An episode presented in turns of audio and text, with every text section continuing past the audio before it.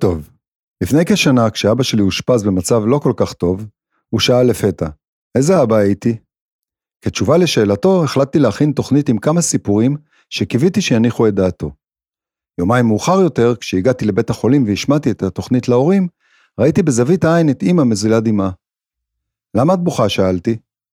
אני מקנאה ענתה. אז החלטתי להכין תוכנית גם בשבילה.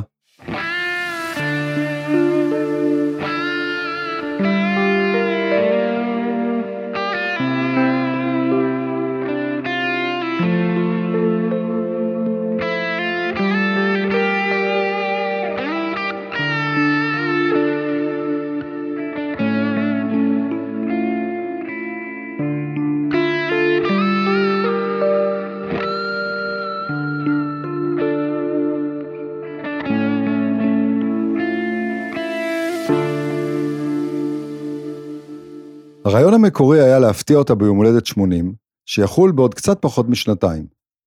מצד שני חשבתי, למה לא? למה לא עכשיו מה שבטח יבוא רק מחר? אם זה עבד לאריק ולשלום, אין סיבה שזה לא יעבוד גם בשבילי. מקסימום אשמח את אמא שנתיים קודם.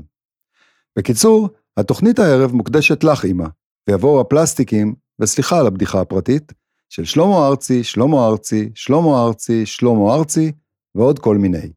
יאללה מתחילים.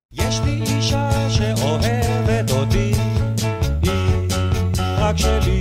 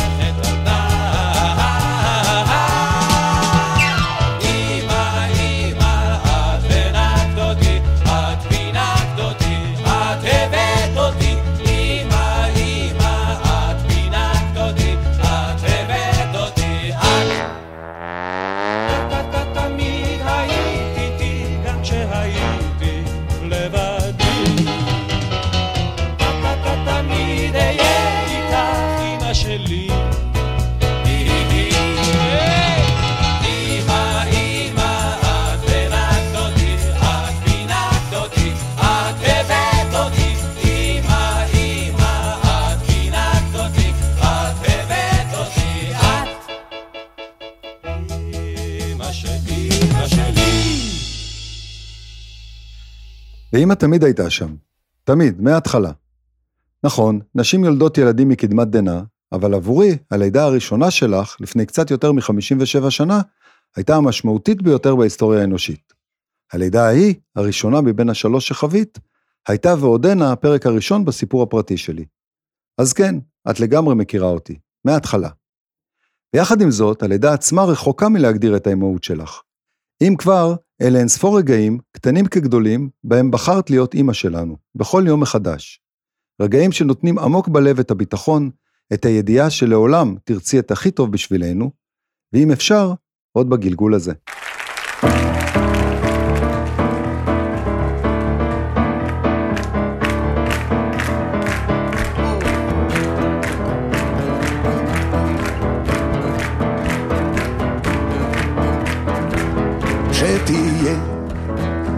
שמח, שלעולם לא תפסיק לשיר, שתמיד תמשיך לגדול, ושתמיד תישאר צעיר, שתמיד תלך קדימה, ושלא תאבד תקווה, שתדע שלום וטוב. ושתמצא את האהבה.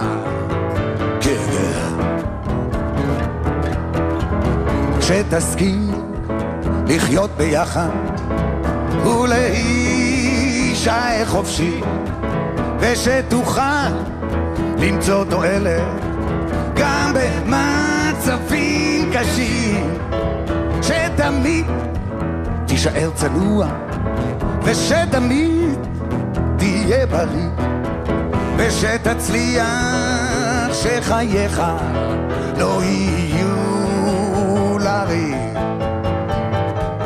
ושיהיה לך טוב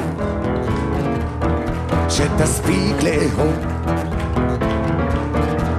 עוד בגלגול הזה בגלגול הזה בגלגול הזה. כי זה לגמרי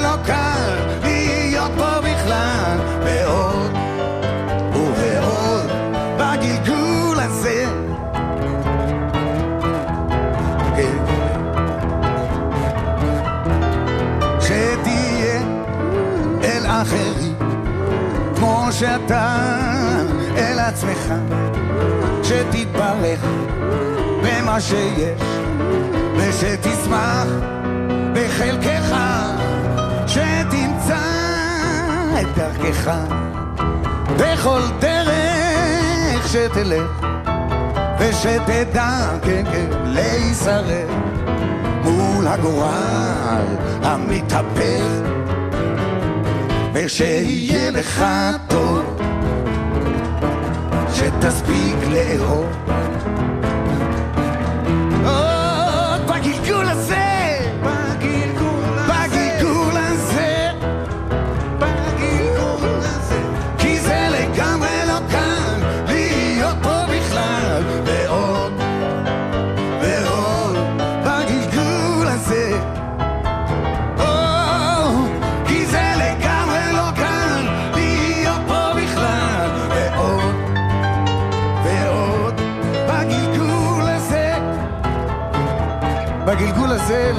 הזה לא שיהיה לך טוב ושתספיק לאהוב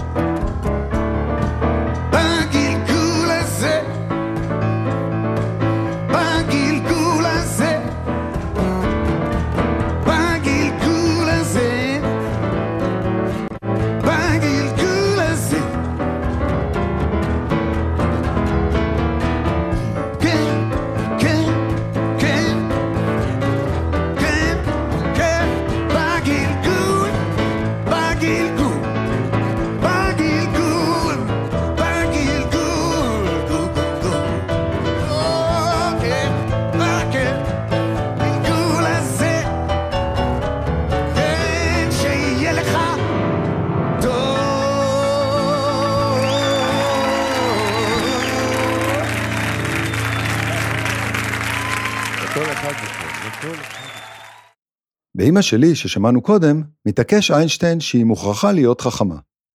ואמא שלי באמת חכמה. לא פעם אני מוצא את עצמי חוזר על מנטרות שימושיות שלמדתי ממך. וזה עובד. אחת החביבות עליי במיוחד היא מטומטם אבל לא אידיוט. ראשית בגלל מדרג הטיפשות המשעשע שקובע שאידיוט גרוע ממטומטם. אין לי מושג למה, אבל זה נשמע נכון, וגם אם הקביעה הזאת מוציאה אותי מטומטם, היי, לפחות אני לא אידיוט. וזה בדיוק העניין השני. המשפט לעולם נאמר בחיוך שאין לטעות בו. חיוך נעים שאומר אני צוחקת איתך, לא עליך. ולמען הסר ספק, אני נעזר במטומטם אבל לא אידיוט הזה, בעיקר כדי לעודד את עצמי כשסוף סוף הצלחתי להבין משהו. אם רק היה לי שקל על כל פעם שהשתמשתי באמירה הזו. אמירה אחרת שלך, אמא, קובעת שלאהוב צריך רק את אמא ואבא. האמירה השימושית הזו נשלפה בכל פעם שלא אהבנו משהו, ונתנה לגיטימציה לזנוח אותו. תמיד חשבתי שיש באמירה הזו משהו שהוא סלחני ומשעשע, אבל ברבות השנים, ובעיקר אחרי שהפכתי בעצמי לאבא, אני מבין שתכלס, יותר מזה אנחנו לא צריכים. כבר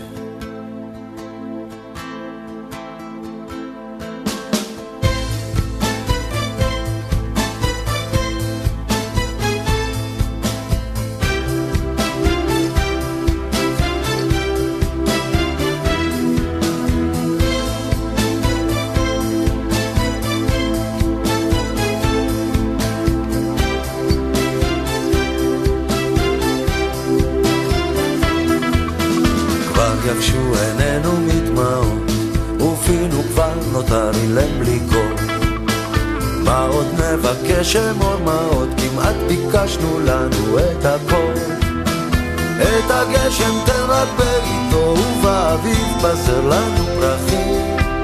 ותן שיחזור שוב לביתו, יותר מזה אנחנו לא צריכים.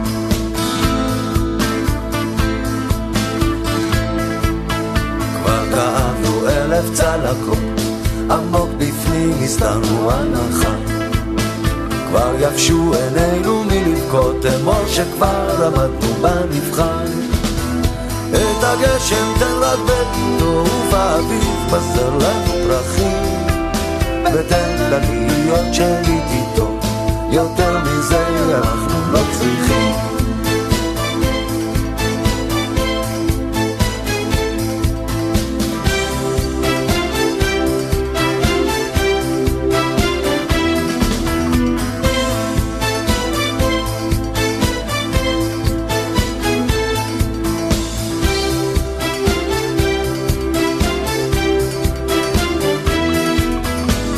כיסינו תל ועוד אחד. טמנו את ליבנו בין ברושים. עוד מעט תפרוץ ההנחה קבל זאת כתפילה מאוד אישית. את הגשם תן רק בעיתו ובאביב בזר לנו פרחים. ותן לנו לשוב ולראותו יותר מזה אנחנו לא צריכים הגשם תן רק בעיתו ובאביב בזר לנו פרחים. ותן לנו לשוב ולראותו יותר מזה אנחנו לא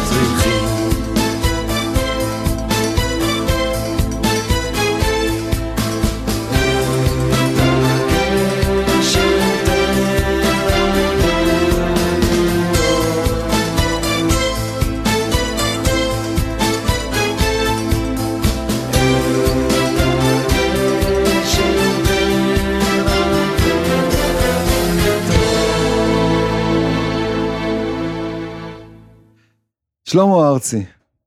איך אפשר בלי שלמה ארצי? אחרי הכל, איפה ישנם עוד אנשים כמו האיש ההוא? נכון, אמא? הרומן שלך עם האיש ההוא ארוך כאורכה של הקריירה שלו, מימי להקת חיל הים ועד בכלל, גרופי אמיתית. רוכשת אלבומים, הולכת להופעות, די מזכיר שאבא התייחס לארצי כאל המאהב שלך. זוכר איך הלכנו יחד לפני שנים לראות את ארצי מופיע עם איצ'ה בצוותא, וכמה קינט בי כשמצאתי את עצמי משתין ממש על ידו בהפסקה. או ההופעה המשותפת שלו עם שלום חנוך, אליה הלכנו בשני מחנות. את ואורית ממחנה שלמה, שגית ואני מזה של שלום. לאורית לקחו כ-15 דקות להודות שאולי אנחנו צודקים שיש משהו בשלום חנוך הזה. אבל את? את שמרת נאמנות לאיש שאת בטוחה ששר במיוחד בשבילך את ביחד נזדקן. סלחת לו גם שסירב לשלוח ברכת יום הולדת מצולמת, כי איך אפשר לכעוס, ושאנחנו לא יודעים מה עובר עליו, ואולי, אולי את פשוט חוששת שחילופי האנשים יביאו אותך לחשוב שמלבדו לא נשאר לך אף אחד לאהוב. כזו את אימא, גרופי של ממש. אבל האמת שאת צודקת. האיש מקצוען אמיתי, ממלא את פסקול חיינו בחמישים השנים האחרונות, כתב אין ספור שירים יפים, ועכשיו לך תבחר. נוף ילדות, גבר הולך לאיבוד, צוותא, פתאום כשלא באת, אהבה ישנה, אחרי הכל את שיר. פלא שכל הופעה של ארצי נושקת לשלוש שעות? בשבילי לפחות הבחירה לא באמת מסובכת.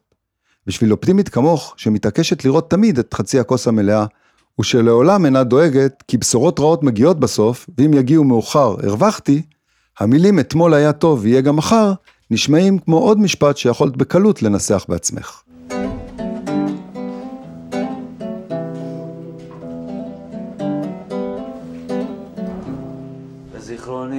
הראשון עם עינייך אינן מטעות אותי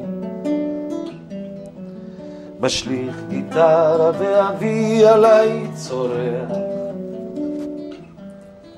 ואמי אומרת זה החוטא שלי ולוקחת אותי לטיול מנחם מול ירח זיכרוני השני, אם יופייך אינו מטה אותי. עוזב את הבית אל סיכוני הזמן. כששאלתי אותך האם תהיי לי לעולמים, אני תביט לירח, שם יש כבר אדם. ואחרי שנה שכרנו חדר מול ירח, מתחיל לנגן בבר קודם, ברחוב המסגר, והם צרחו תורידו, את הנמוך עם הטוקסידו, ורק אחד אמר ילד ילד, או תוריד את הירח בשבילנו. הייתה תקופה כזאת שהאושר בא בזעם צחקנו מהכל, שרפנו את מה שבא ליד לא נשאר לנו אלא לחבק את הצער להגיד אתמול היה טוב ויהיה גם מחר. אתמול היה טוב אתמול היה טוב אתמול היה טוב, ויהיה גם מחר. אתמול היה טוב, אתמול היה טוב, אתמול היה טוב, ויהיה גם מחר.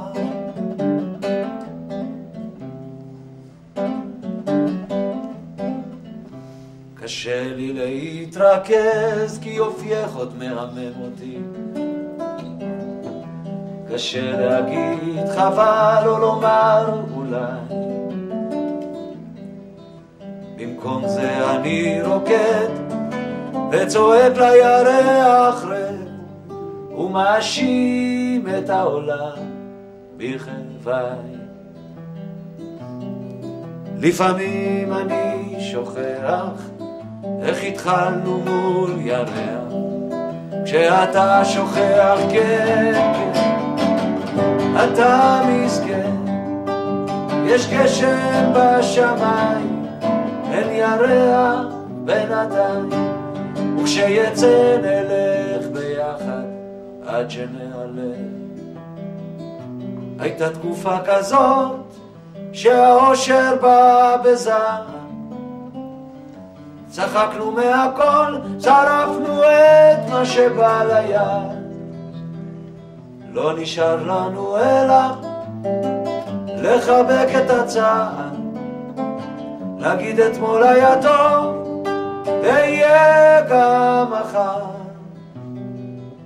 אתמול היה טוב, אתמול היה טוב, אתמול היה טוב, ויהיה גם מחר.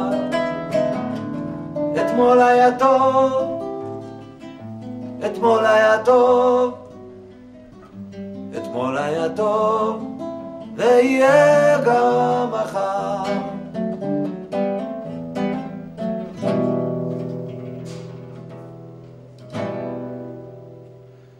ואפרופו המשפטים שאת מנסחת, לפעמים אני תוהה מה לקחתי מכל אחד מכם, מאבא וממך. את העבודה, את הבחירה במקצוע, כנראה שלקחתי מאבא. אחרי הכל קשה להתווכח עם העובדות. ברכות בחרוזים לעומת זאת, לקחתי לגמרי ממך, לגמרי. העניין כל כך טבוע בי, עד שלא פעם אני נכשל בניסיונות לכתוב אחרת. אין דרך לעדן את זה, הטלת עליי את קללת החרוז. פשוט כך. מצד שני, אני שמח מאוד לצרף ברכה מחורזת לצלחת הממתקים של שגית והילדים בימי הולדת. מנהג שאימצתי מהבית ושאני יכול לו בזכותך. אגב, בפרק על אליעזר בן יהודה, בפודקאסט הנהדר שיר אחד, מספר ירון לונדון בגאווה שהביטוי מוח קודח זו המצאה שלו. אבל יד ביד עם הגאווה על חידוש הלשון העברית, מגיעה גם חרטה על המילה מבדח שהדביק לאליעזר בן יהודה, כדי שיתחרז. זו המילה הכי לא מתאימה. הוא היה האיש הכי פחות מבדח. הוא היה איש חמור.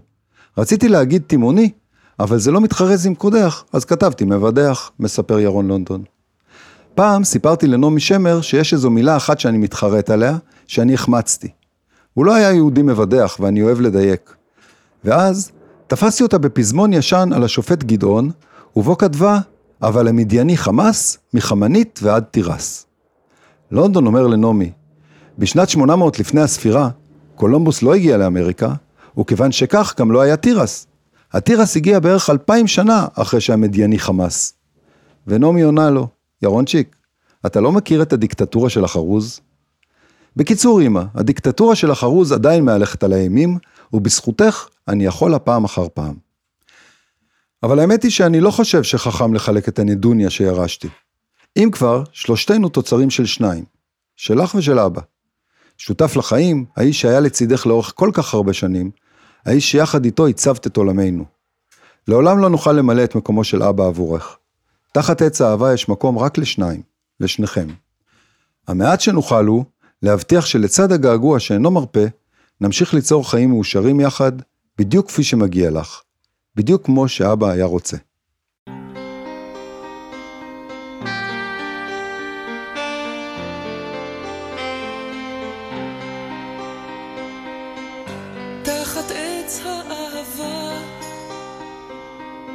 יושבים בצל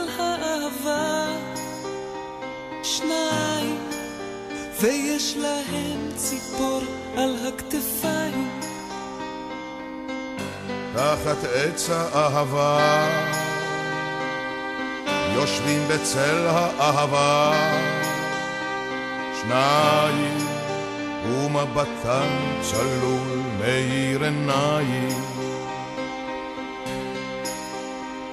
ושיר על הר וטוב להם משניים. תחת עץ האהבה. תחת עץ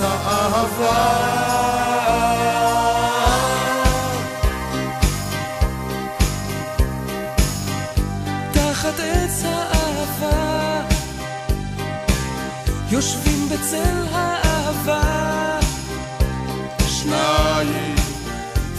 ויש להם חלום, אבל בינתיים, תחת עץ האהבה, יושבים בצל האהבה, שניים, הם אוחזים ידיים. ושיר על הר שפתיים, וטוב להם משניים, תחת עץ האהבה, תחת עץ האהבה.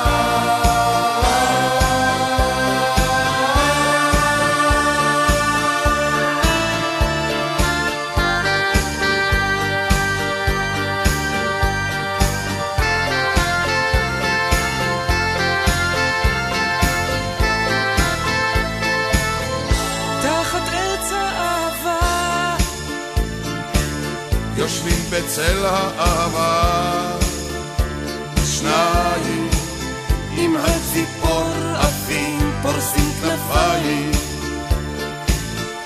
תחת עץ האהבה, יושבים בצל האהבה, שניים ומחייכים לכם כל השמיים. תחת עץ האהבה, תחת עץ האהבה, תחת עץ האהבה.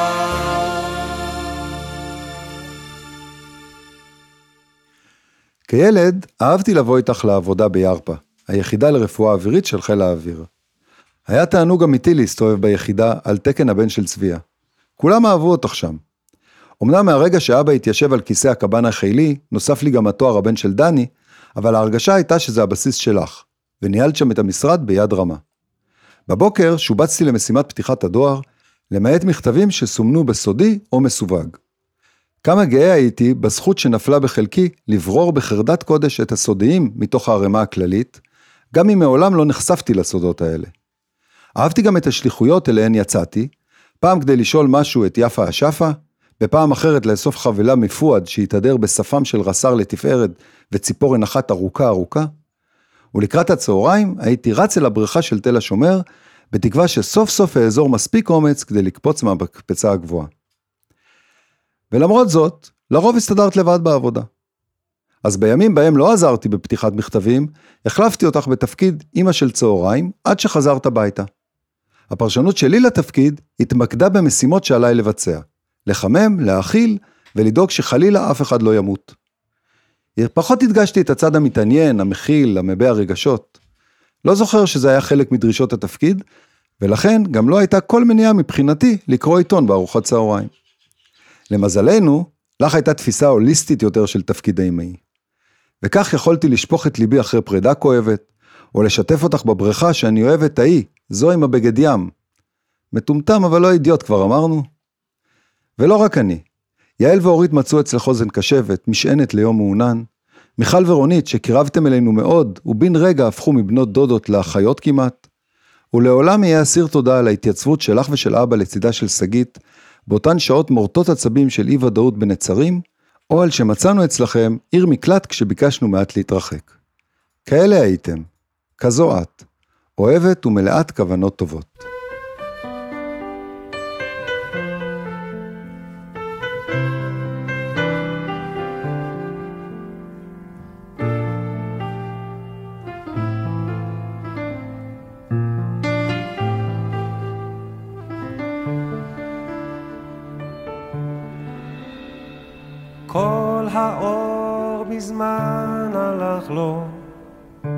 אל תלכי פתאום גם את.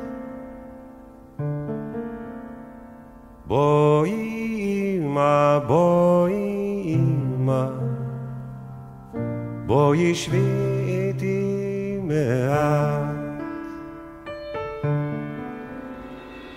בעצים מכה הרוח וידייך כה חמות. אל תלכי, ספרי לי אמא, איך באים החלומות.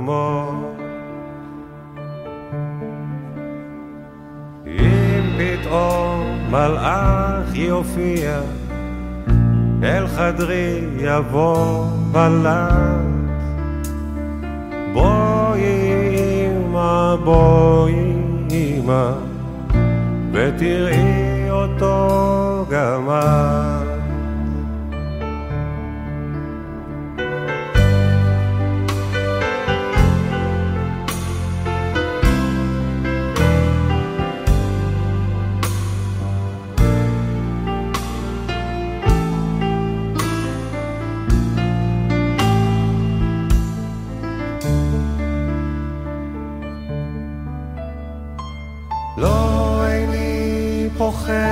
בחושך, ואיני רועד בכלל. בואי אמא, בואי אמא, שבי איתי עד שאגדל.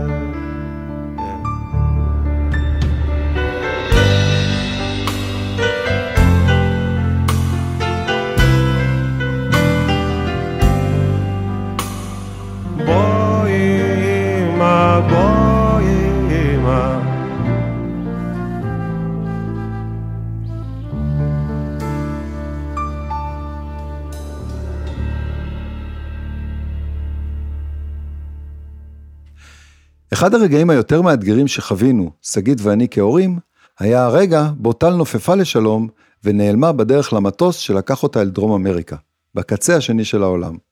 מה יהיה טעינו? איך תסתדר?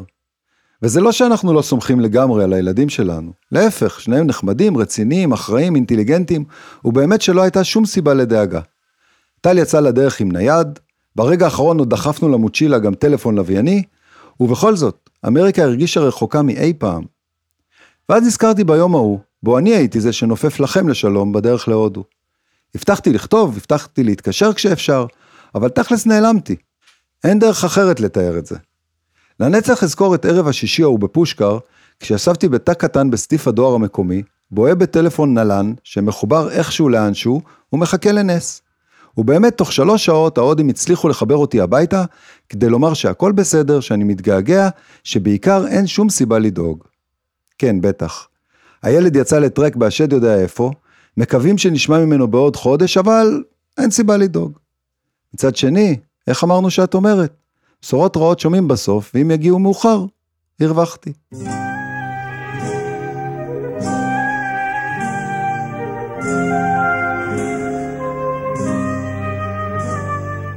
שלום לך ילדי, שלום מאמא.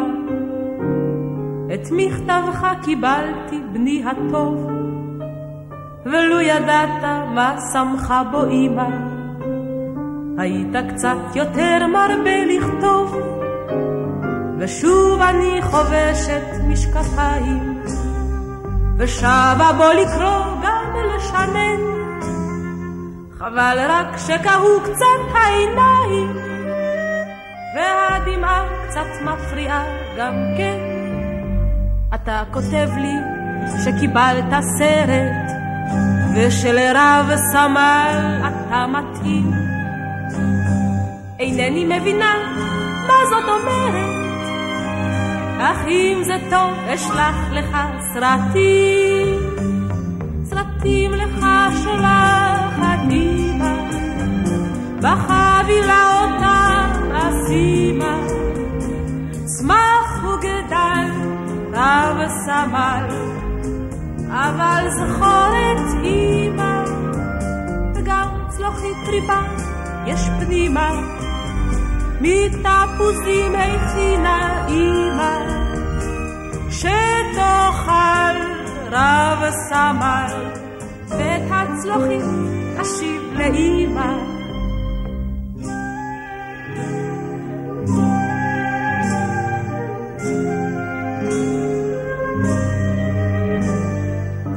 נא גם על זאת, גם על היתר. אצלנו כבר קריר, הים סוער. שלא תצא להתקפה בלי סוודר. בחורף בני צריך להיזהר. ואם בשבי טנקים יש לקחת, אל תעשה את זאת בבת אחת. אל תתאמץ לסחוב שני טנקים יחד. תסחוב אותם אחד אחד.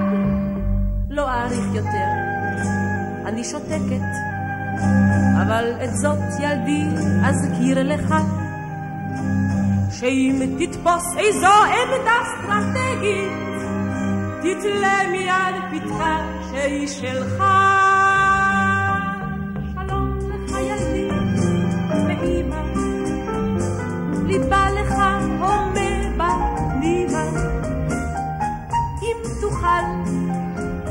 סמל, כתוב יותר לאימא, ואל תשכח בלב תשימה, שגם צלוחית ריבה יש פנימה, שתאכל רב סמל, ותשוב תשוב בריא לאימא.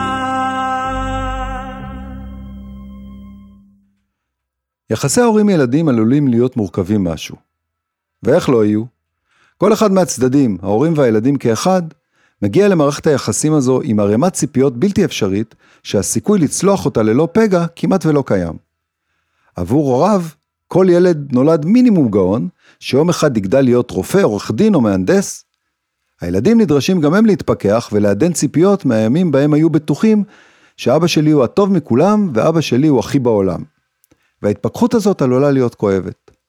אולי זו הסיבה שטולסטוי בחר לפתוח את אנה קרנינה במילים כל המשפחות המאושרות דומות זו לזו.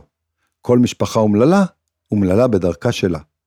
והסיפורים של חלק מהמשפחות האומללות עשו את דרכן אל קדמת הבמה, כשאחד משני הצדדים החליט לכתוב על זה שיר. למשל ג'ון לנון, שגדל אצל דודתו אחרי שאביו עזב כשהיה צעיר, ואימו נהרגה בתאונת דרכים כשהיה בן 17. את כאבי הילדות ההם שר צורח לנון במאדר שלו. במאדר של פינק פלויד לעומת זאת, האם נוכחת מאוד, אולי נוכחת מדי. מחבקת, דואגת, עוטפת, חונקת, מגבילה את היכולת של הילד שלה לעוף. Mama gonna make all your nightmares come true. Mama gonna put all her fears into you. Mama gonna keep you right here under her wings. She won't let you fly, but she might let you sing. Mama gonna keep baby cozy and warm. Oh baby, Mama gonna help build the wall. אבל לא אצלנו, לא את. המשפחה שלנו, טפו טפו טפו, נמנית על המשפחות הדומות זו לזו, כך שהשירים המצוינים האלה פחות מתאימים לתוכנית הפעם.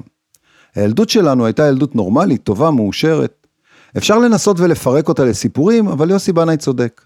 היינו ילדים וזה היה מזמן. ועדיין, עדיין מתחשק לי לפעמים לחזור לביקור קצר בילדות, לפחות לפרקים נבחרים. איכשהו מרגיש לי שזה יהיה כמו מסע לארץ פופורנל.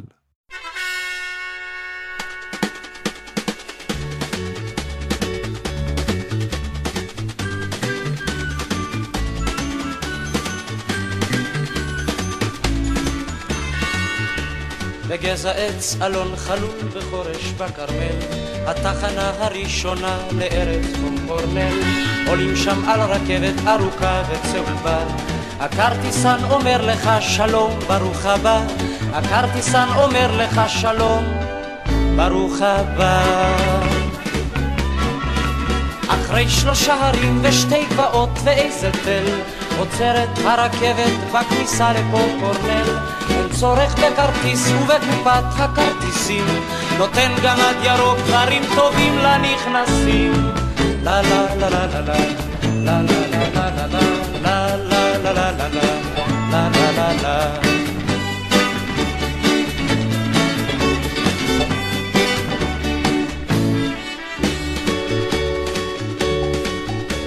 נותנים לכל אורח גם סוסון של מרוצים, ועל גבו רוכבים לכל מקום שרק רוצים. אם רק רוצים אפשר לנהוג, לטוס וגם לשוט, ולא צריך מאף אחד שם לבקש רשות, ולא צריך מאף אחד שם לבקש רשות. בחנויות קונים צעצועים בלי לשלם, ובגדולה או נדנדה אוכל צבא שלם. וסוכריות צבעוניות על העצים גדלות, אוכלים בלי סוף והשיניים לא מתקלקלות. לה לה לה לה לה לה לה לה לה לה לה לה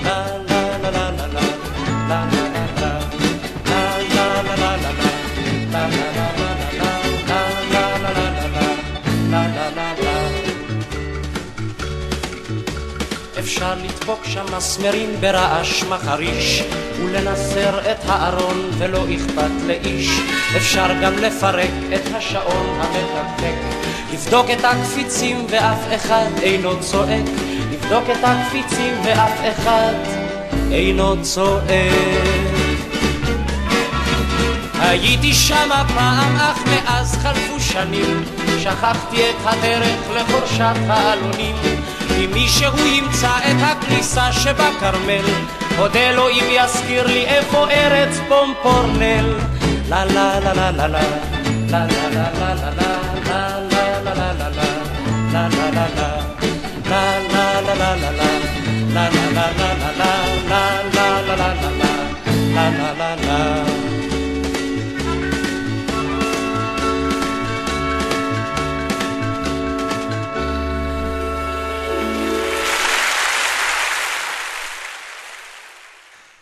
אחת ההגבלות המעניינות שיש לאימא הוא הטבע. הביטלס שרו על mother nature son, הילד של אימא טבע. אצלנו כותב רוטבליט את אימא האדמה, ומעניק לה תכונות אנושיות אמהיות, מחבקת, סולחת, אוהבת ללא תנאי. היחסים המורכבים שלנו עם אימא האדמה החלו בימי בראשית, ככתוב, ויצר אדוני אלוהים את האדם, אפר מן האדמה, ויפח אפיו נשמת חיים, ויהי האדם לנפש חיה. אבל זה רק חלק מהעניין. הכתוב מוסיף כי בזיעת אפיך תאכל לחם, עד שובך אל האדמה, כי ממנה לקחת, כי עפר אתה ואל עפר תשוב. מעט דרמטי, אבל די מדויק. האדמה מעניקה חיים, והיא גם זו אליה נשוב. כשחושבים על זה, הקשר החזק בינינו לבין האדמה מתגלה כבר במילה אדמה, אדם עם ה'. כמי שמעניקה חיים, האדמה מזוהה לא פעם עם האישה. אצל רוטבליט היא אימא. אז רגע לפני שנפרדים, אנצל את ההזדמנות לבקש את סליחתך על הפעם ההיא, שהייתי בן כלום וחצי, שנבהלתי, בכיתי, וכמו אידיוט אמיתי צעקתי את שמה של יהודית הגננת במקום לצעוק אימא כמקובל.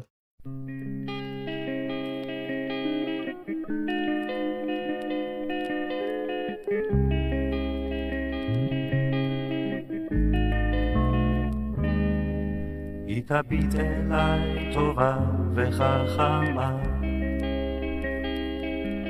כמו בבן השאר הביתה מן הדרך. תחבק אותי אליה בנשימה חמה. אמא אדמה היא תגיד אתה עייף מן המסע. אל תפחד אני חובשת את פצעיך היא תיקח אותי אליה כשאקרא בשמה. אמא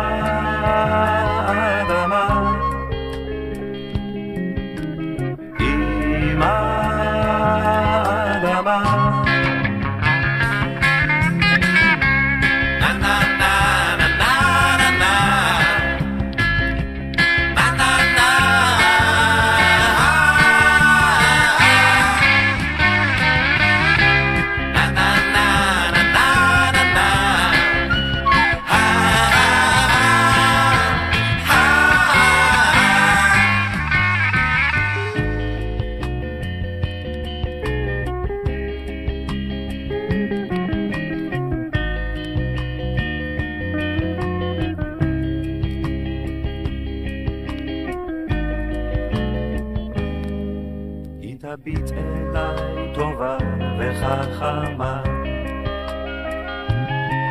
היא שקטה כל כך וכמו תמיד צולחת. תחבק אותי אליה בנשימה חמה. אמא אדמה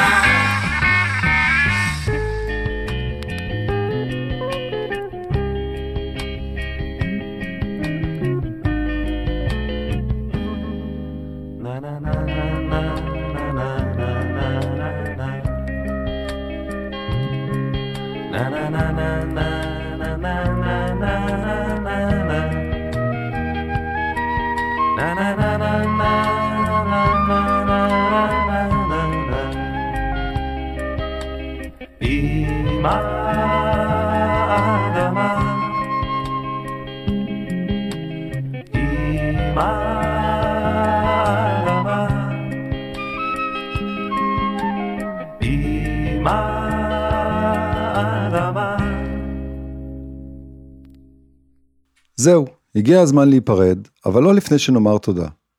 תודה על שאת תמיד נמצאת שם בשבילנו, כשצריך וגם כשלא. תודה על שנים ארוכות של דאגה לכל מחסור, התייחסות לכל מכאוב, גאווה בכל הישג, השתתפות בכל שמחה, ובעיקר המון תודה על שבחרת גם היום להיות אימא שלנו. כבר שרו לך שירים המון, בכל שפה, בכל לשון. נדמה שלי כבר לא נותר מה להוסיף ומה לומר. כבר שרו על מסירותך, על חיוכך, על דמעתך, אך את ודאי לא תכעסי אם עוד מילה קטנה אוסיף עמי, תודה.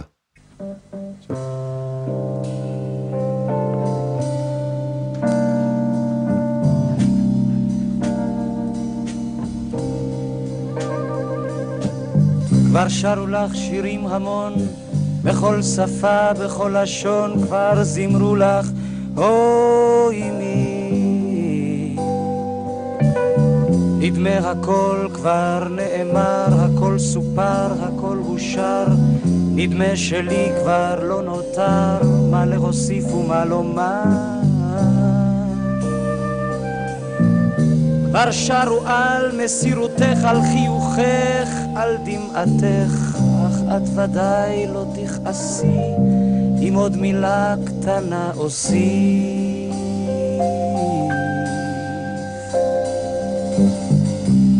זוכר כמו מעשן את שיר הארס הישן שזימרת לי הוי אמי ואיך כל ערב את אספת צעצועי מן הרצפה ואיך אהבתי להרגיז ולענות לך בחוצפה. סלחי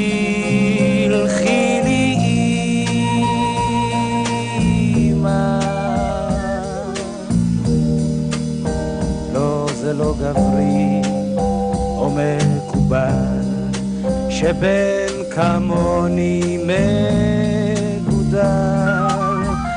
יאמר סליחה אף על פי כן אני מוכן להסתכל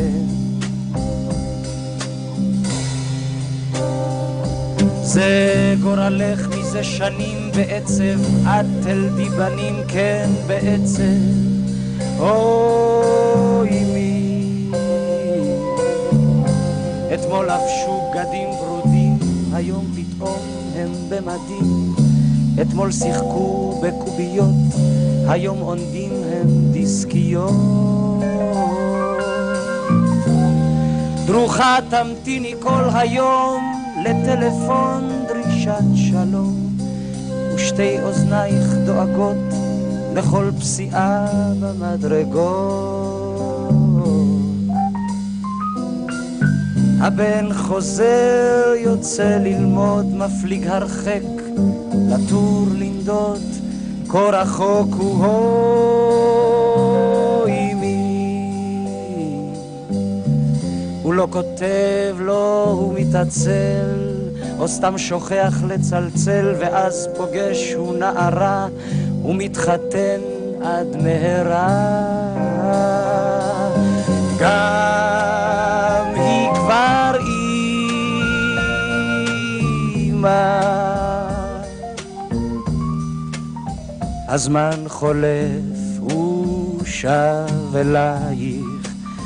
ושוב תינוק יש בין זרועותייך, שוב שוב מנסה את להרדים כבייביסיטר את הנכדים.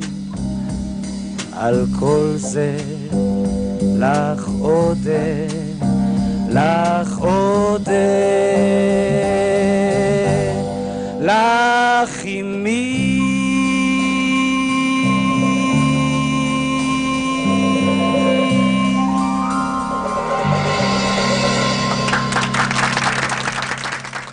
ועם תודה לך אמי של שרל אזנבור בתרגומו של דן אלמגור וביצוע של לא אחר מאשר שלמה ארצי, אנו נפרדים משעה אחת שכל כולה מוקדשת לאימא שלי, לאימא שלנו. בשבוע הבא יבוא לכאן שימי קדוש עם מלא פלסטיקים מגניבים כרגיל. פיתחו יומנים ונקבע לנו דייט לשבוע הבא, בדיוק באותו היום ובאותה השעה, חמישי בעשר. נתקהל כאן כל הקומץ, כאן ברדיו האינטימי שלנו, רדיו התחנה, לעוד שעה במנהרה. תשתדלו להגיע כדי שיהיה לנו לפחות מניין. תודה למיקי שטיינר וליונתן גל שהם הטכנאים, העורכים, הסאונדמנים והמפיקים, או בקיצור, הם הם רדיו התחנה. תודה לרמי יוסיפוב, הטפיקסאי מבנימינה שמארח אותי באולפנו המשוכלל. תודה מיוחדת לשימי שאפשר לי להגג מעט בין השירים, ותודה לכם שהאזנתם. מי שלא הספיק יכול לשמוע אותנו בדף הפייסבוק של רדיו התחנה, או בפודקאסט של התוכנית שקישור אליו יעלה כרגיל בדף הפייסבוק הפרטי של שימי. יאללה ביי.